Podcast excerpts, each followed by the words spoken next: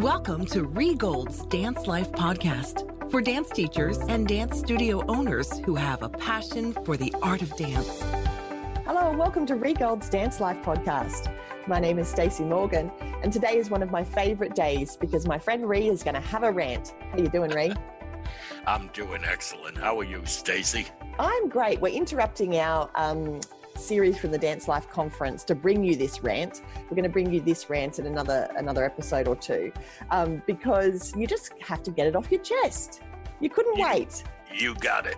I had a whole thing going, and you just could not wait to get into it. So this is good. I um I actually get a lot of good positive feedback from um from your rants. I ran into someone a couple of weeks ago that said to me, "He loves to rant, doesn't he?"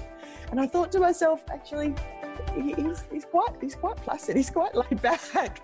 I just I, I just you know maybe poke him a little bit and say, yeah, ranting has got me in trouble. It's great that I've turned the ranting into a positive thing. How cool is that? That's very cool. So, what would you like to rant about today, Rhee? What's on your mind?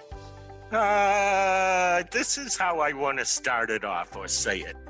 If you have exceptional dancers, they don't have to perform adult choreography to prove that they're exceptional dancers. So, why do I say it? I, I believe that there's, I call it a dance myth. That let's say how you have this child, uh, girl, she's 12 years old, and she's exceptional. She has beautiful feet. She's beyond her years. She has the ability to turn and jump, and she's just really great. I think there's a misconception that now that I've discovered the talent in this child, I must find something for her to do that is so mature and that I'm mixing up the the skill or the talent with having to present her in a way that is adult like. Mm. Uh, Almost as if you have to make her look professional, like a professional adult. But isn't it the challenge of a choreographer slash teacher educator to look at that seven year old and all the talent that she has and create a piece of choreography that is going to just wow everybody because she's talented it, but wow them in the fact that she's seven and she's that talented hmm rather than seeing her in a two piece costume strutting across the stage. That is not showing her exceptional talent. What do you think of me having just said that? I think you're spot on. And so often I see young girls in that 10, 11, 12 age group dancing to Big Spender, um, blowing kisses to the audience.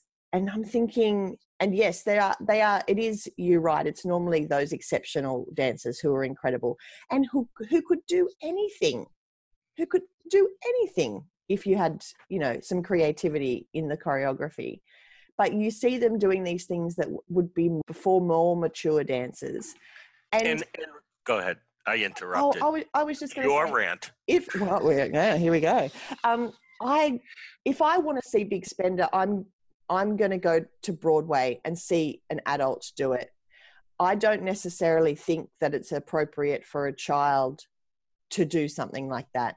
And whether we're talking about the costume or whether we're talking about the movement or whether we're talking about the concept or the song, it's really important that we see the children that we teach as children and give them things that are appropriate for their age and their stage of um, development whether that's emotional development or mental development or physical development that as that's our job as teachers uh, stage of development is so so so important here.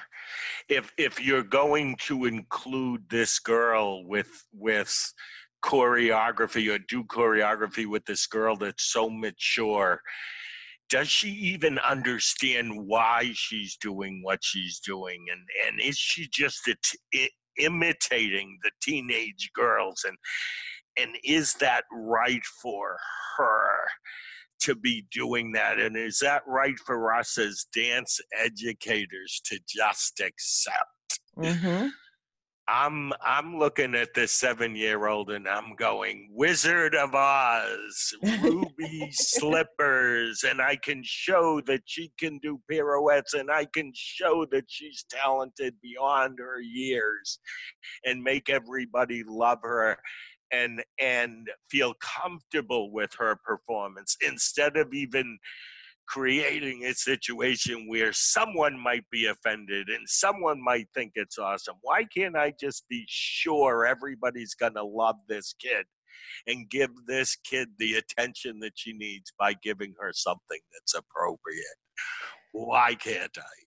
Exactly. You don't put your recital together. Well, I don't put my recital together thinking, um, okay, who am I going to shock today?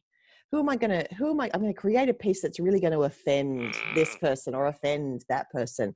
When, uh, you know, when I'm putting my show together, I want every person, grandma, dad, mum, auntie, uncle, member of the public, anyone who walks in off the street to be able to sit for the entire show and be able to watch the entire show and experience the whole thing, not you know be able to watch this number and then feel like they have to you know look away or look down at their at their phone or something while the- another number is on and like ride a roller coaster of appropriateness it needs, Yes. it, for me it needs to be uh, you know you come in you expect you have expectations and the whole show lives up to those expectations not kind of the roller coaster.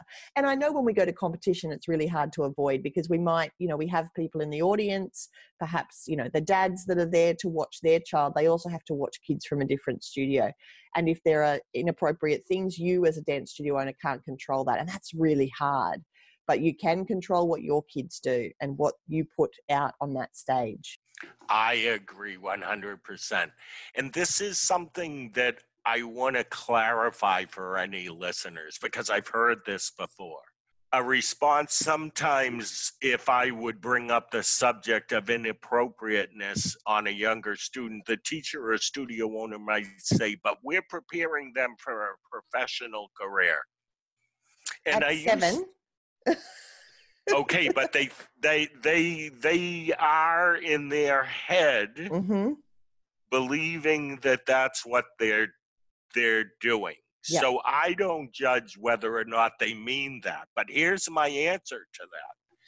If I were going to give a job to a 7-year-old and it was a professional gig, she'd probably land somewhere at Disney, she'd probably land somewhere any any place that children perform and they'd give her age appropriate choreography.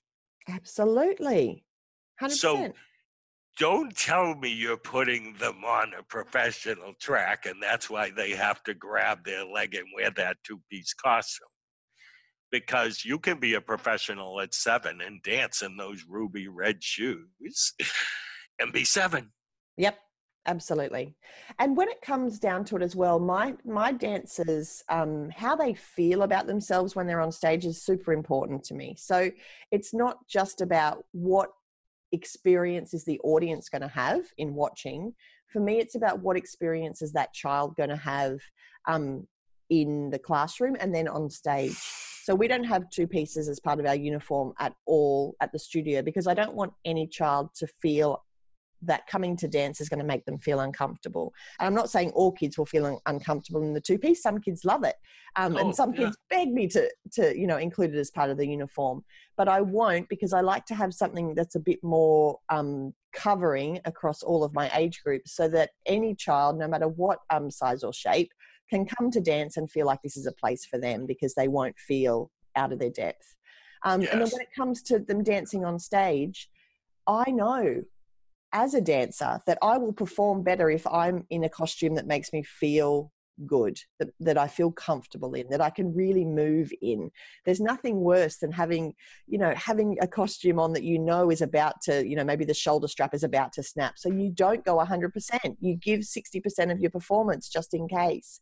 I don't want my kids to ever have to give 60%. So I want them to be in a costume that they feel comfortable in, that fits them well, that they're going to be able to do their very best in. And then I think they'll perform better and have a better time and get, you know, get more out of the experience. That's really important. I agree. I want to say this that that that might blow what you just said away, but I got to say it. The kid will feel comfortable in the costume if the adults around her tell her how good she looks in the costume. Mm-hmm. Do you follow what I just said? Yep. It's the adults who are making the choice. It's the adults who are telling the child that that two piece costume looks awesome on her. So, yes, you're right. It's, it's up to us to make them feel comfortable but if the adults in these kids' lives are comfortable watching their children in this way, then those children won't feel uncomfortable. Doesn't mean your point isn't well taken. It just means that I'm a guy who sees this as an issue. And what's so funny is it's not an issue with the kids the issue is with the adults who make the decisions. Yeah. And that's hard probably for the adults who are listening to this to hear, but it is. Yeah. I um I feel for the the, the dad in the audience that has just ah. come to watch his little his little ray of sunshine and doesn't feel comfortable in staying to watch everything else because either the the costume or the movement or the song selection or you know any of those things that we've spoken about is not a, not age appropriate that's hard and if that dad or that family that comes to watch that child in a dance competition is seeing dance for the first time and what we're talking about is going on we're making a bad impression on mm-hmm. the, the dance education field to the to the general public. It's it's I consider that a a responsibility. Yep, definitely. I feel like I've okay. overtaken your rant, Rhee. I don't I'm think you sorry about that. It. I don't think you overtook it. I think we were both equally as ranty today. I'm going to close this out with, uh, with by I want to say one more thing. I am not a guy that's a prude or doesn't look at a dancer who's mature with a beautiful body as being able to wear a two piece costume. I'm an artist. So I don't look at it as, okay, now everybody wears two piece costumes, so everybody's in a two piece costume. I look at it as what is appropriate for this dancer and this child and the majority. Um, and I'm not against giving kids who are talented uh, the movement that they can execute really excellently. It's it's just the the choreography and the concept and putting them out there so mature that I have a problem with. It's it's it's a reflection on our industry that's hard for me to explain when I go out there and talk and stick up for who we are and what we do and the impact that we have on children. It's a hard argument when somebody's been to a dance competition and saw one inappropriate number after the other. Mm-hmm. And for me, it's it's about the whole experience. So we we're not just about that three minutes on stage at a competition. We're not just about the recital at the end of the year. It's about the whole dance experience we give the child over over the entire year. And I once had a teacher ask me if, you know, is this piece of music inappropriate? Is my audience going to be uncomfortable listening to this um, piece of inappropriate music? And I thought to myself, I wouldn't be so worried about the audience who are going to hear it once.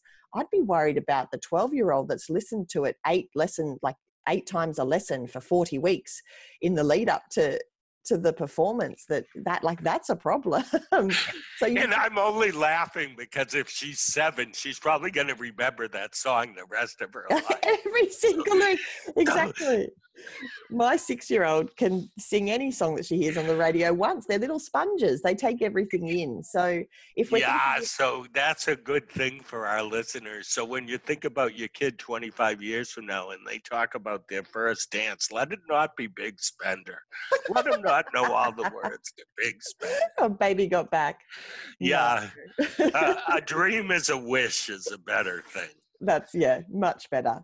So it is about that whole experience that we give the kids from the moment they come into the studio until the moment that they leave. And it's important to think about all of the touch points along the way. So thank you for ranting today, Rhee. If you have a topic that you would like Rhee to rant about, something that you think that he could get passionate about one way or the other, we would love to hear about it. You can contact us um, on Rhee Gold's Facebook page, Rhee Gold's Dance Life. We would so love to hear from you. If you'd like to leave us a rating or review for the podcast, that would be great as well. You can do that on Apple Podcasts. And we will talk to you uh, next time Rhee is ready to rant. Awesome. Thank you for the opportunity, Stacy. Thanks to our listeners and enjoy the journey. Thank you for joining us for Rhee Gold's Dance Life podcast. Learn more about joining the International Dance Entrepreneurs Association, the Dance Life Teacher Conference, and the Dance Life Retreat Center at rheegold.com or follow Rhee Gold's Dance Life on Facebook. Enjoy the journey